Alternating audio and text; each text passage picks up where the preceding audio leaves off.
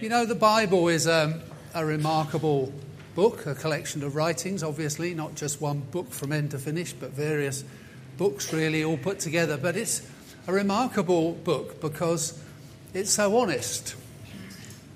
I mean, if I wanted to write a bit of propaganda for the Christian gospel, I don't think I'd write it the way the Bible is written because the Bible doesn't disguise all manner of things that go wrong. It doesn't disguise people getting into difficulty, making mistakes, all sorts of things like that. This morning we're going to look at Psalm 23, which is probably the very best known psalm. Probably you can uh, recite those words without me even having to read them off the screen later on. And we're going to look at the first four verses because they're the verses that are about the shepherd. And I've chosen the title My Shepherd because I want this to be personal to me and personal to you. But just think about this issue of honesty. I mean, if I say to you, Doubting Thomas, you all know who I'm referring to, don't you? How would you like to be Thomas? How'd you like to be called doubting all the rest of your life? It's a bit cruel, isn't it? Was it strictly necessary? I mean, after all, it wasn't such, a, such an unreasonable thing, was it? That, I mean, Jesus had just been crucified. The disciples are gathered for fear of the same thing happening to them. They're keeping themselves very tightly hidden. Just happens Thomas wasn't there, and a ghost appears, or at least that's what they thought, until they realized that Jesus had come back to life. They were not expecting that. They didn't think it was real, but when he was there and they could see him and, and hold his hand and touch him, they knew it was real. So you can imagine, they go to Thomas and they say to Thomas, Jesus is alive. Thomas says, No, that's a bit insensitive. I'm still getting over the fact that he's died. No, no, no, he's, he's alive. We've seen him. This isn't funny. No, no, we have seen him. It wasn't unreasonable, really, for Thomas to say, well, until I can actually see him and I can see where the, ha- the nails were in his hands and where the spear went into his side, I'm not going to believe. But for that, John called him doubting. John put it in his gospel. Why did John put it there? How unkind. Can you imagine the rest of your life? This is my friend Thomas. Oh, are you doubting, Thomas? I've heard about you. What baggage to carry through your life. And what about poor old Peter? Look at Peter, what an amazing guy he was. I mean, he could walk along the street in Acts and people just got healed as he walked past. But all four Gospels record how he said three times, I didn't know anything about Jesus under, let's face it, the most extreme, awful conditions that you can imagine, fearing for his life. And by the way, when he walked on the water, was it really necessary to say that, you know, his faith failed at a certain point and he started to sink? I mean, couldn't we just have had the bit about? See, the Bible isn't like that, is it? The Bible is really honest and open. Do you think churches are as honest as the Bible. If you looked at a church website recently, every church is vibrant and growing. That's good to know, isn't it? Every church, vibrant and growing. Have you ever read one that read like this? We recently had a rather serious church split and are now a much smaller congregation. That's also why we've changed our church name. We're currently meeting in a community centre, which frankly has seen better days. There are a few car parking spaces available, and you might be lucky if you come really early. Please also be aware that there have been recent reports of car thefts in the area. Our current preaching series is Living with Disappointment. Next week,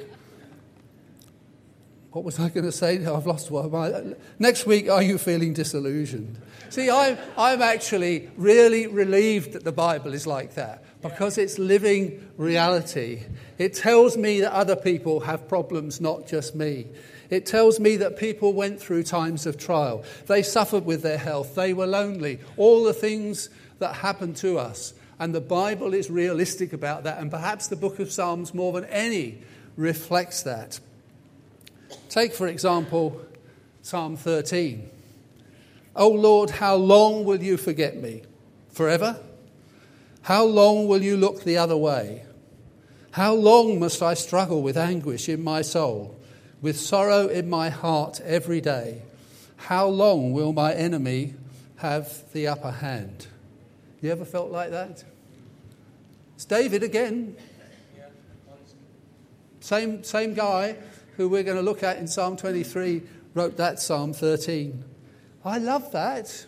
Not because that's nice at all, but because it's realistic. Because we can't expect to go through life, whatever level of our Christian faith might be, and not experience difficulty. You remember the age old mistake of saying to people, if you give your life to Jesus, everything will be fine.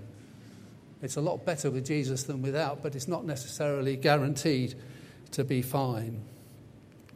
I recently read a couple of books by Patrick Regan. Patrick Regan is the founder and was the CEO of an urban youth work charity, XLP, and more recently, he's the founder and CEO of Kintsugi Hope. And you would have seen on the screen there in the announcements that we have a Kintsugi Hope well-being group in the church here. So I read these two books, When Faith Gets Shaken and Honesty Over Silence. Subtitle, It's Okay Not to Be Okay. And both books are not theological books, but they are books largely mapping Patrick's own journey of physical problems and health issues, and later on of uh, mental well being issues and the issues that he's had with that. Totally honest. He will tell you that he was frightened to stand up in a church and talk about it. But when he did, he found lots of other people quite happy that he had because they thought they were the only ones and they didn't say too much. But it's not just about him, it's a collection of people's stories. And those stories are almost unrelentingly awful. They are terrible stories of incredible things that people have to go through.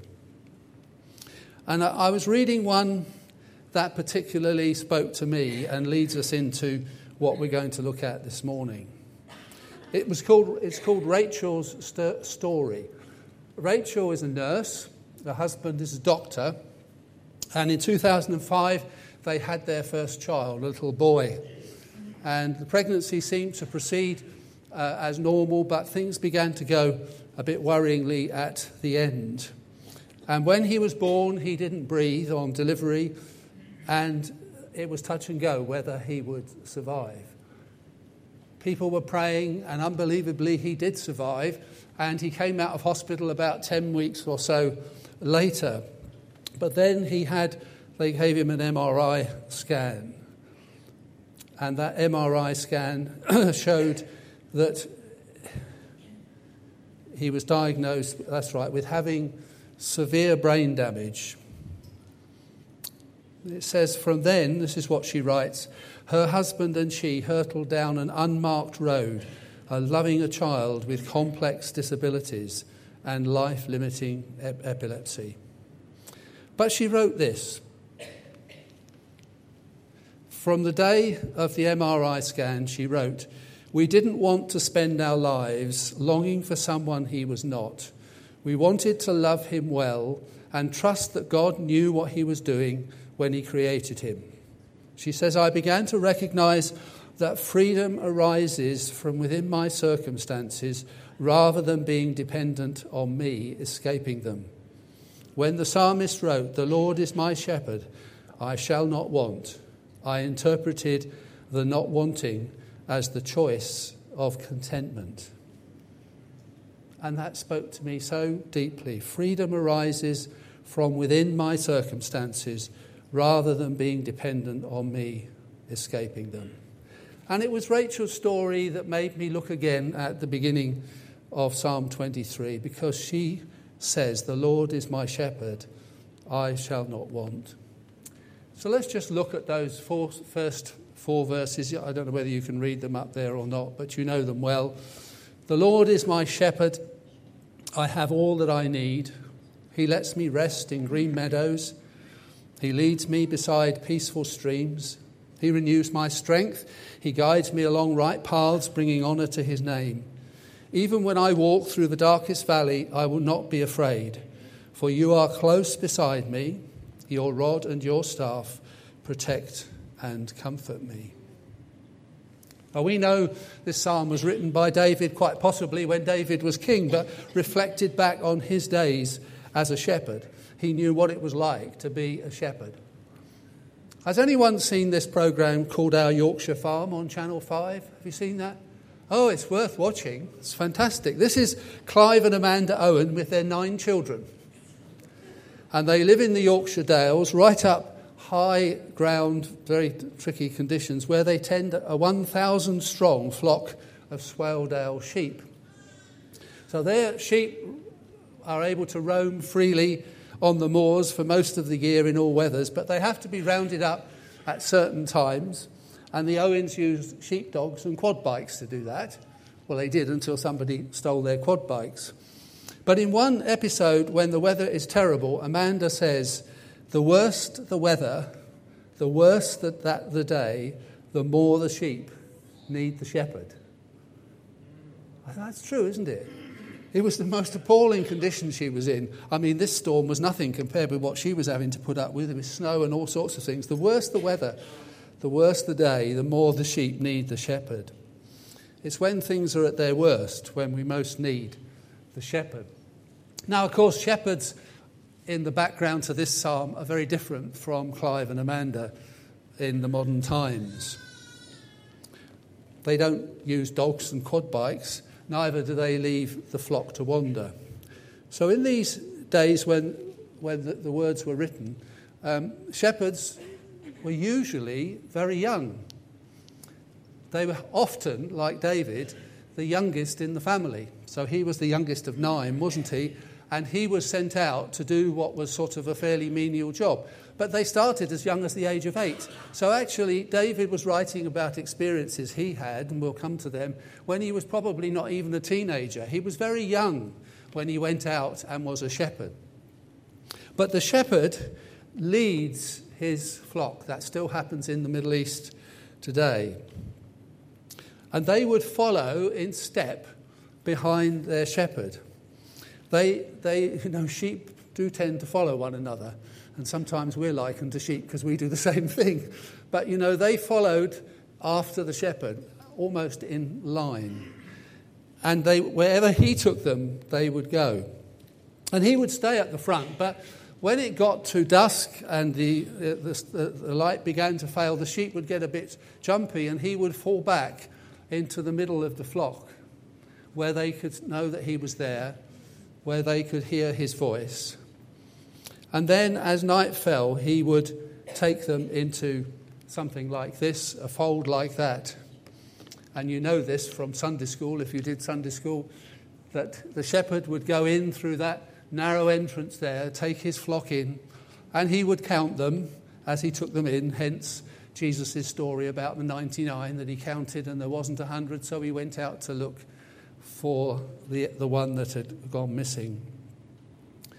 And he would keep them safe behind that wall. He would sit himself or lie himself across the narrow entrance there. And we know David protected his sheep because in 1 Samuel 17, when he's talking about before he takes on Goliath, he talks about having rescued the sheep from uh, a lion and a bear.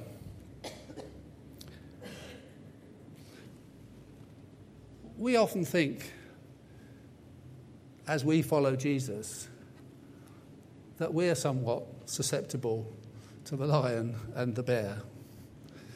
You know, 1 Peter 5 8 tells us that we watch out for our great enemy, the devil. He prowls around like a roaring lion, looking for someone to devour.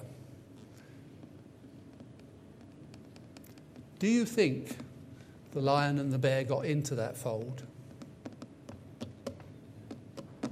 So, why do you think the enemy can get into your fold?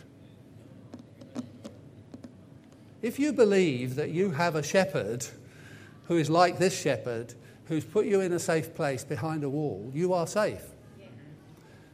I'm sorry, but I do think the older I get, the more credibility we give to the enemy that we shouldn't.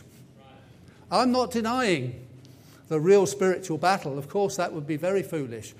But there was a, and is a tendency, you know, to think that we're somehow vulnerable, that it's like a tug of war, or any time he can come and get us. No, he can't because you are safe. Amen. He has put you in a safe place. And more than that, the shepherd knew every one of his sheep by name. How do you name hundreds of sheep? But they do, don't they? And he knew them by name. There was an intimacy of that. But he, he also did something else, the shepherd. He sang over the sheep. I mean, David didn't just sit down to write some lyrics, you know, these are songs. He sang them. He sang them over his sheep. That's how they knew his voice, because he sang over them. It was not uncommon for flocks to get muddled up. So you might have two or more flocks, all the sheep following each other and being daft like sheep are, and which way shall I go? And they didn't have markings on their fleeces to be able to separate them out. All the shepherd needed to do was to sing. True. And they would follow him. Isn't that amazing? Not only did he know them by name, but he sang over them. And I just have this picture we know David was a good musician because he sang to King Saul, didn't he, to bring him peace. We know he talks about the harp and the lyre. I have this sort of view of David sitting like on that entrance to the sheepfold, just sitting there or standing there and playing gently to the sheep. So not only are they secure, but they are comforted because of his presence. You know, it's Zephaniah 3:17 says that he will rejoice over you with joyful songs. Right, let's get into the psalm properly. I've deliberately left those gaps between the Lord is my shepherd because I want to pick up on each piece there. This is the Lord we're talking about, right? That's a nice expression, the Lord, isn't it? it? Sort of takes on everything Father, Son, Holy Spirit, you know, the Lord. And we, we sort of talk about all those different terms, and they're all special knowing Him as Father, knowing Him as Saviour, knowing the Holy Spirit at work. But actually, He is the Lord. That's all. And this is not any Lord, is it? This is the one and only Lord. Somebody put this together. It's not my work. And it's incomplete in the sense that it doesn't cover every term, and you won't be able to read them all. But these are names and attributes of God that you find in the Scripture. There are loads. Look at all the things that he is there. It's good to dwell on them. This one I don't think you'll be able to read, so I'll read it out to you. But this one says, The Lord God who is Spirit, the Lord God who is life, the Lord God who is infinite, the Lord God who is immutable, the Lord God who is truth, the Lord God who is love, the Lord God who is eternal, the Lord God who is holy, the Lord God who is immortal, the Lord God who is invisible, the Lord God who is omnipresent, the Lord God who is omniscient, the Lord God who is omnipotent, all seeing, all present, all knowing, and all powerful, the one who is seated on the throne of the heavens, the one who never changes. That's the Lord who's my shepherd. This is huge. Do never, never diminish God into some sort of human relationship where it's him and me and you're my mate. I'm sorry about that song, but I don't like it because he's not my mate, he's my Lord. And he is huge. He is beyond anything we can possibly understand. We cannot define him, we cannot and should not limit him because that is the Lord. And this Lord, He is, no, I'll come back to that in a minute. This Lord, He is my shepherd. Not was, not could be, might be. He is. The truth of the Word of God is that that, that Lord is your shepherd. Now, it would be accurate to say he was if you had walked away from the shepherd. If you were a foolish sheep, and there are foolish sheep who walked away and got lost, then actually it is was. But this is is. Is was, was, is. But this, is, this Lord is my shepherd. That's very personal. He's not a shepherd or the shepherd, but my shepherd. This is an intense uh, relationship, personal relationship, David's reflecting on, that he is my shepherd. I have all that I need. Despite it all and in the midst of it all, the Lord is my shepherd. He then goes on to talk about resting in green pastures, and I'm just going to put a video clip up here to make you look at that slightly differently.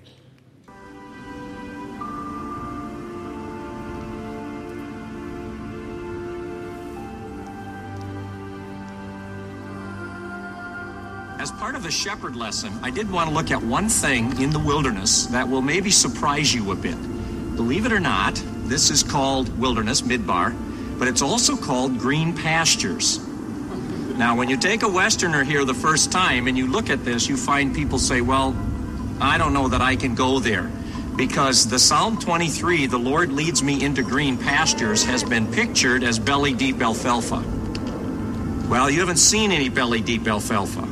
And from biblical time to today, it's rare to see a flock in the farm country. There isn't a lot of farm country in this culture, and so farmers kept the shepherds out as much as they could. Maybe they would come in a little bit after the harvest to glean what was left, but you don't want sheep where you can farm. This is the land of the shepherd. Right on the hillside across from us, you can see those grazing trails cut there by sheep maybe as long ago as Abraham's time. They're spaced so that an animal on one path and an animal on another can reach right to the middle between them. That determines the distance, so you can graze an entire hillside.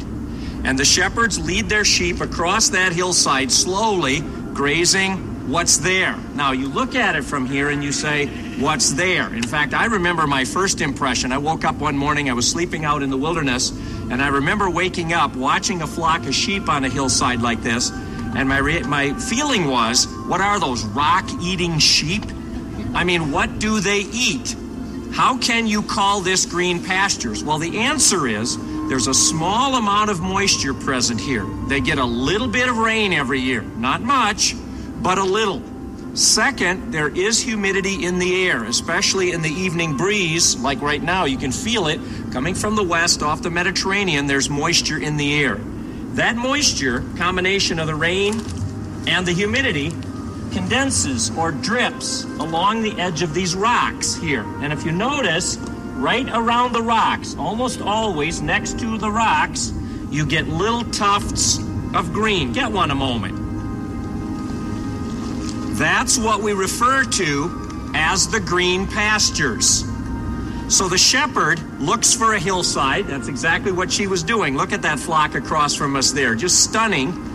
Those two shepherd girls have found a hillside that either was exposed to the wind or had that small amount of rain. And they move that flock across the hillside, and it's one mouthful here, walk a step or two, another mouthful, another mouthful, another mouthful. Now, that changes the green pasture image a little bit, besides the picture changing radically. Green pastures are not everything you need for the rest of your life. If you make that belly deep alfalfa, then what God is saying, if you follow me, I'm going to plunk you down and you'll never have to move an inch the rest of your life. Just reach out and grab it. Tell me that your life with God has been like that. Worry, said one rabbi, is dealing with tomorrow's problems on today's pasture.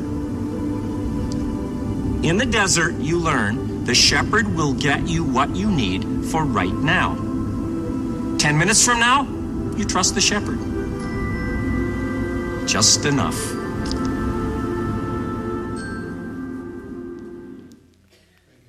Uh, inter- isn't that interesting? Just enough. Living in the moment is not a new idea. Just enough. When he talks about belly deep alfalfa, you know what he's talking about. But it, our view so often is that lovely English countryside with green pastures and, you know, the sheep can stay there. That's not the experience that David was referring to. He's talking about a God who will provide, a shepherd who will provide moment by moment, day by day. Do you remember the children of Israel when God sent the manna from heaven, the bread from heaven, because there was no food for them, and their strict instruction was just to collect enough for the day? Some were more greedy than others, but then they got back to camp, they found it was always the same amount.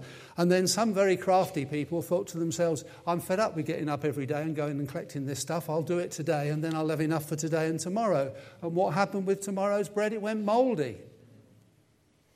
We can only live, can't we, in the moment. but we are promised green pastures.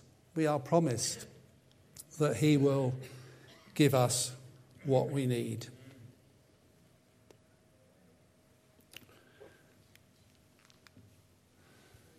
This is not a Middle Eastern stream, this is an English stream. but he leads me beside still waters. We need water for life, don't we? The doctors tell us that we have to drink water every day. Is that right? Two litres a day? You know, I don't know how much a sheep needs, but, but a sheep needs water as well for life. It's lovely, isn't it? He doesn't lead us to a raging torrent or a muddy mess that, so that we can't possibly safely drink there. Nor does he lead us to a stagnant pool. He leads us to a place where there's still water that we can enjoy. It's not for fishing, it's for, it's for drinking. Is it possible? Could we be fishing in the water that He sent for us to drink? Have a think. But it isn't for fishing, it's for drinking. He guides me along right paths. I like, I like this sense that there's, there's guiding and there's leading. Psalm 25 has these verses Show me the right path, O Lord, point out the road for me to follow. Lead me by your truth and teach me, for you are the God who saves me. There is a sense in which He guides us, He, he leads us, and then He guides us. See, God does actually have a plan for your life. He does. And he will point in that direction. He will, he will lead you in that direction. But on the pathway, we very often need guidance. And the shepherd gently guides the sheep as well. He sets the direction, but he actually, he actually cares for them as he goes. There's a, there's a leading and there's a guiding. And we need to know both. I think I think leading is, is tricky because sometimes we think, is that really the voice of God? Is that really what He's saying to me? Is that really the way He wants me to go? And we sort of, should I, shouldn't I? And then, of course, when we start out on a pathway and we start to wonder, is this really right? It doesn't feel right. We need somebody who will gently guide us. And He is a gentle shepherd. And then there's the dark places. Even when I walk through the darkest valley, I will not be afraid, for you are close to me, beside me, your rod and your staff protect and comfort me. You do know that we all are going to experience the dark places. We probably have already. Many of us in this room will have experienced some very dark places, and life has its dark places. We feel in a, a bad place. We look at the top of the mountain range and we see, we see the sun up there, but down here we're in the, in the shadow, in the valley, and it seems dark and it seems full of foreboding. The wonderful thing, of course, is that He's with us. he doesn't say, there's your pathway, I'll see you at the other side. He doesn't say, I'll wait on the top and keep an eye on you from up there and make sure and shout at you or sing over you if you get it wrong. No, he's there beside me in threatening times, worrying times, uncertain times, frightening times. And some of the people who are telling their stories in the books that I mentioned earlier are in a place where they're going, This is such a dark place. Why? Why, God? Where are you, God? How could you let this happen? I can't find you. If that happens to you, it is not unusual. There are times in life when that's exactly how we feel. That's why that earlier piece of Psalm 13 I put up. Where is he? Well, the truth is, in the darkness of the valley, he walks beside me. You're close beside me in the darkest place. That lovely promise in Deuteronomy 31:6, he will neither fail you nor abandon you. The shepherd doesn't abandon his sheep. And then we got the rod and the staff. Well, I found a bit of a job to find a decent picture of that, so I had to put up with this. because actually, it says it all, you see. There's the rod on the left and the whatever animal is trying to be, let's get to get at the sheep. But that's the protection mechanism. And then there's the comforting, where the poor sheep's having to be hiked out of a stream or hiked out of, out of something.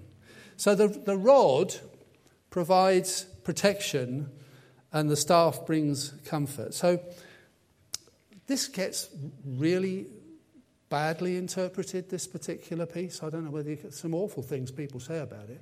I mean, they talk about the rod being used to chastise the sheep, you know, hit the sheep. A shepherd doesn't do that. A shepherd doesn't need to do that. All a shepherd needs to do is to raise the rod like that, and the sheep uh, obey. You see, you've seen that, haven't you? You've seen that in this country.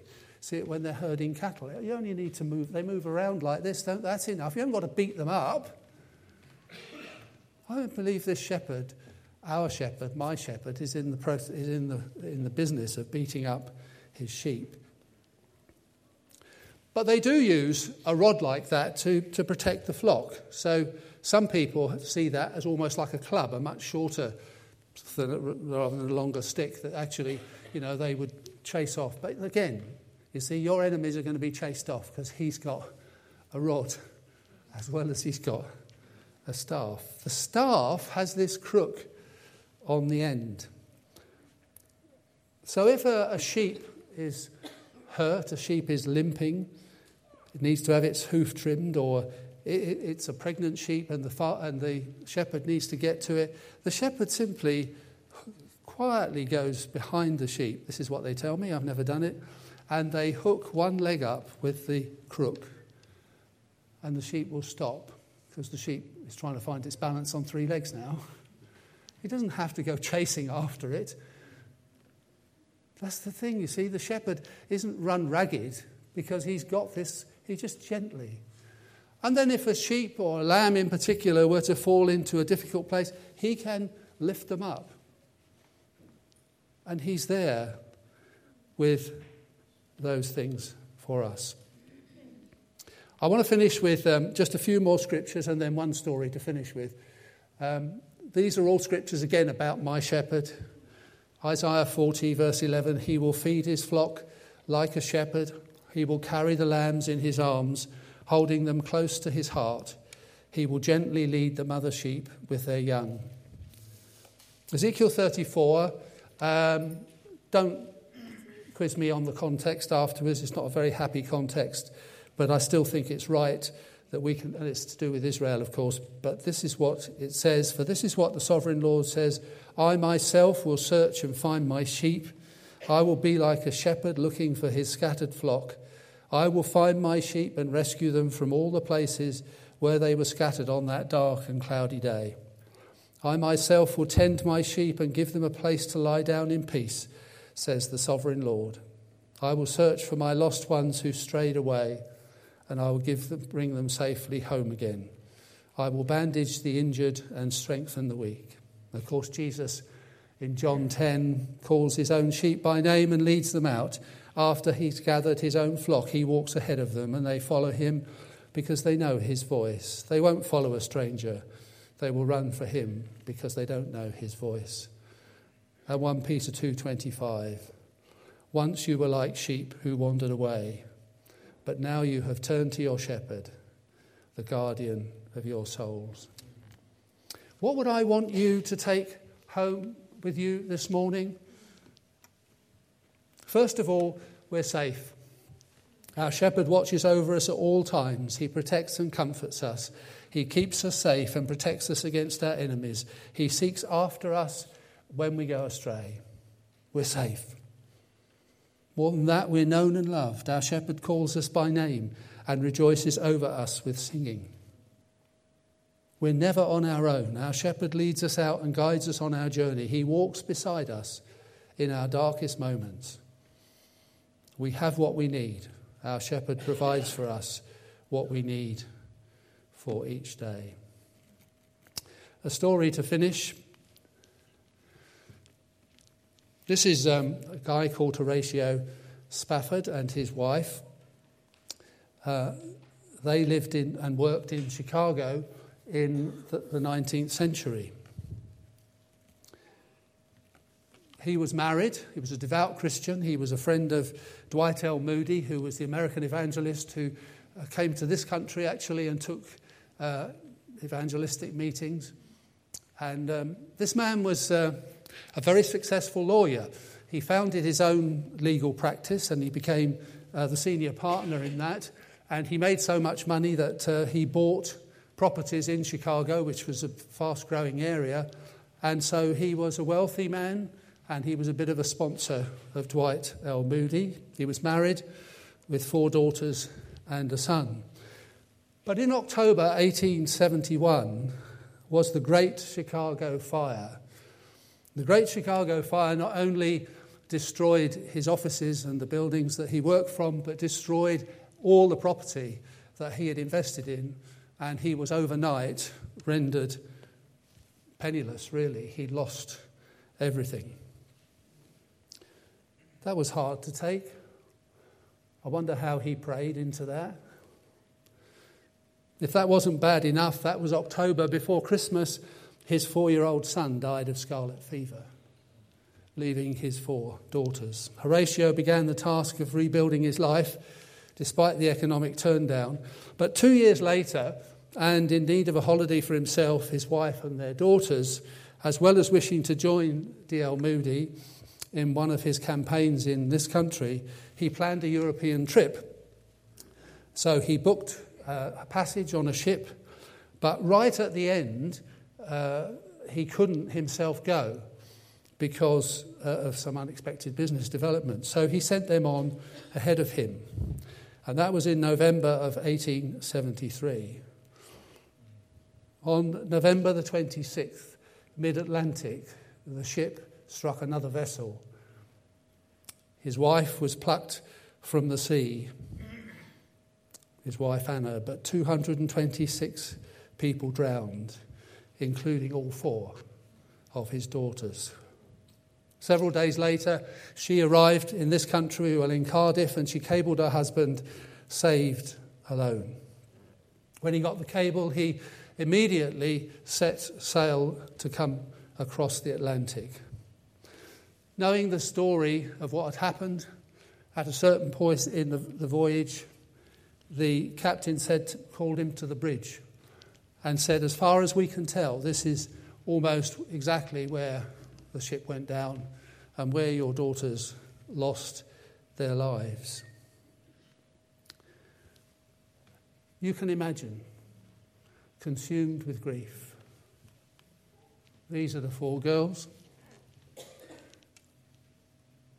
He went back to his cabin and he wrote these words.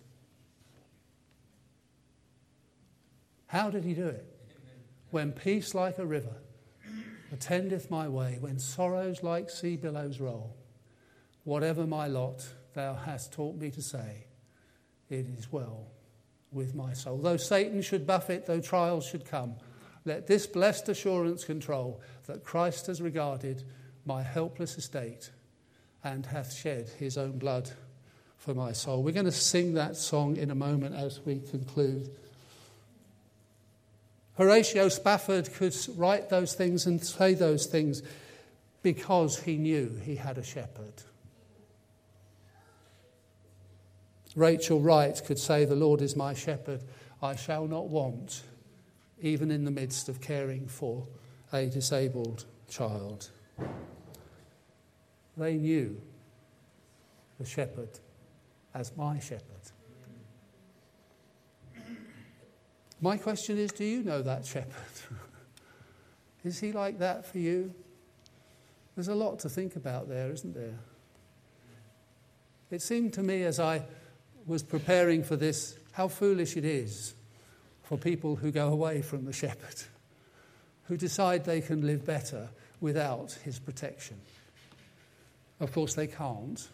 And they will go through the same trials and the same tribulations and the same darknesses, but they don't have anywhere to turn. But in the midst of terrible, terrible disaster, Spafford could write those amazing words. So when we sing them in a minute, just think what that meant to him. Could the worship guys come up? And I just, what I'd like to do is just read those four verses of Psalm 23 over you. Would you like to stand if you're able to and you feel inclined to? It would be good to stand. I just would ask you really to.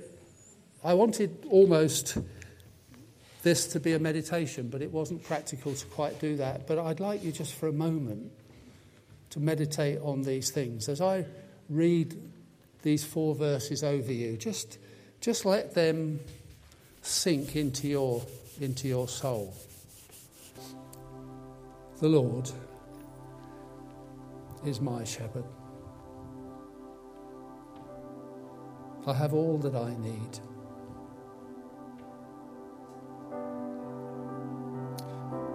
He lets me rest in green meadows. He leads me beside peaceful streams. He renews my strength. He guides me along right paths, bringing honour to His name.